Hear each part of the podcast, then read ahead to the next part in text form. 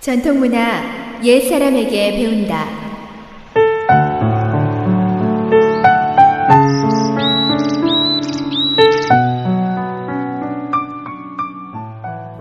에스오에이치 청취자 여러분, 안녕하십니까? 전통문화 시간입니다. 오늘 이 시간에는 맨발의 황리랑에 얽힌 전설 한 편을 전해드릴까 합니다.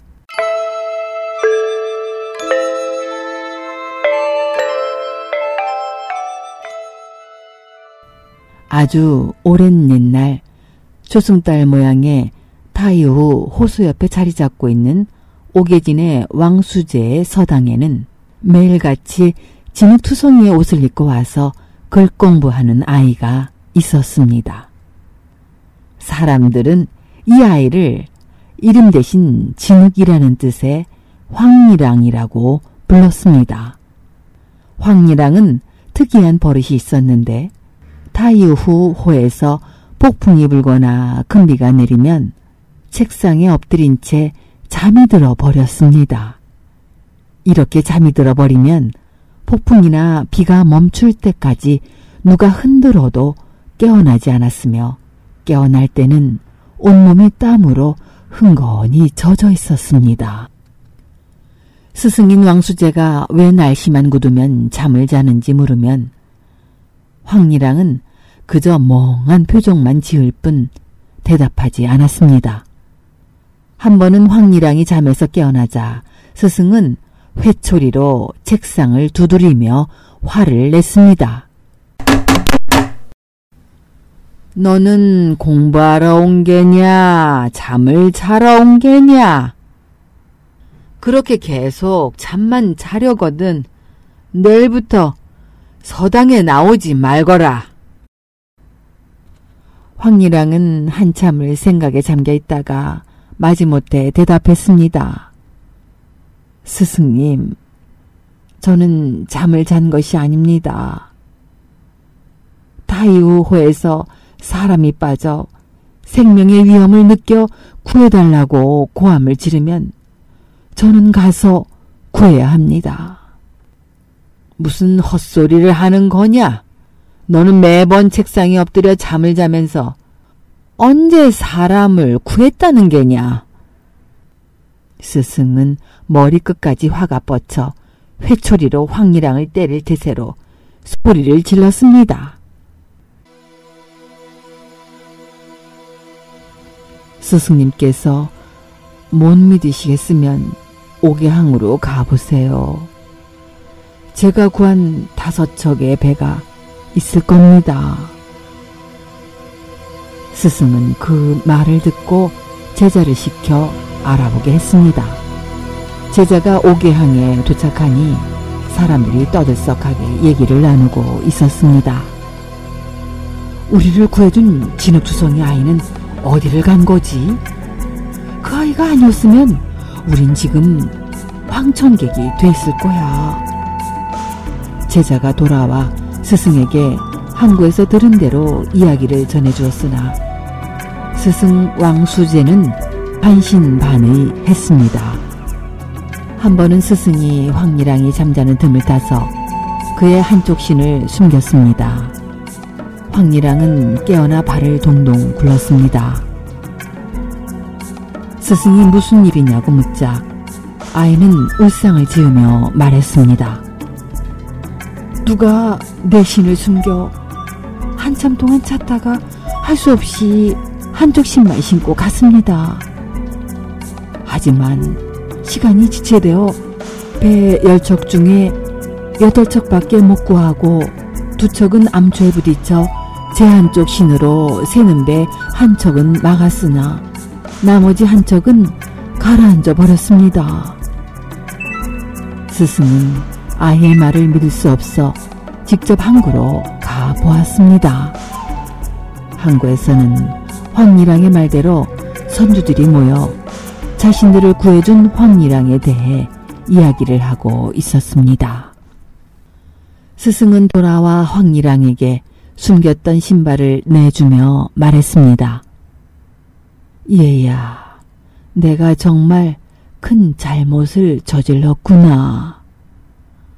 장난삼아 내 신발을 숨긴 탓에 배 한쪽을 헤쳤구나. 이제 신발은 필요 없습니다. 지금부터는 맨발로 다니겠습니다.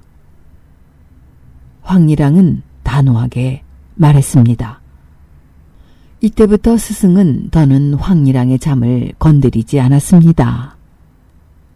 그러던 어느 태풍이 부는 날이었습니다. 스승이 잠이 든 황리랑의 얼굴을 바라보니 전에 없이 굵은 땀방울이 뚝뚝 떨어지고 있었습니다. 스승은 안타까운 마음에 부채를 가져와서 붙여주었습니다. 붙일수록 땀은 더욱더 많이 흘러내렸고 스승은 힘이 들었으나 멈출 수가 없었습니다. 그러다 어느 사이엔가 황리랑의 땅구멍에선 피가 나오기 시작했고 아이는 깨어나지 못한 채 그대로 죽고 말았습니다.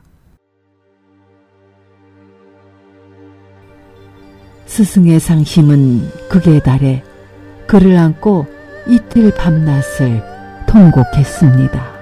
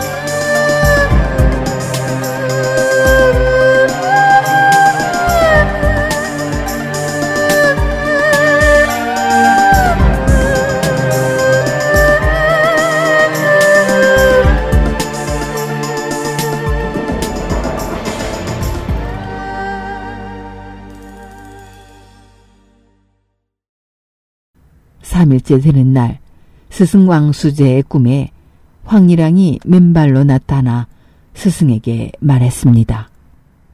스승님은, 스승님은 저를 도와주려 했지만 부채를 붙인 것이 역풍이 되어 제가 돌아올 시간을 놓치고 말았습니다. 저의 몸은 비록 죽었지만 영혼은 영원히 타이오호에 남아있을 것입니다. 이후에 큰 비나 폭풍을 만나면 맨발의 황리랑이라고 고함쳐 부르면 제가 오겠습니다. 스승은 깨어나 항구의 선주들을 일일이 찾아다니며 그 말을 전했습니다. 뱃사람들은 황리랑이 죽은 것을 알고 크게 낙심했으며 그를 기념하기 위해 타이오호 간역에 사당을 짓고 조각상을 세웠습니다. 풍문에 의하면 한나라 광무제 유수가 타이오호에서 공경에 빠진 것을 황리랑이 구해주었다고 합니다. 이 때문에 광무제는 황리랑을 황리상공에 봉하고 이 사당을 중건하여 황리상공암이라고 불렀습니다. 사람들은 타이오호 중에 다니는 배가 위험할 때 여전히 맨발의 황리랑 구해주세요를 외칩니다. 그러나 그는 상공으로서 의관을 정제하고 모자를 쓰며 신발을 신는 상공 차림을 하다가 목숨을 구할 시간을 지연하기도 한다고 합니다.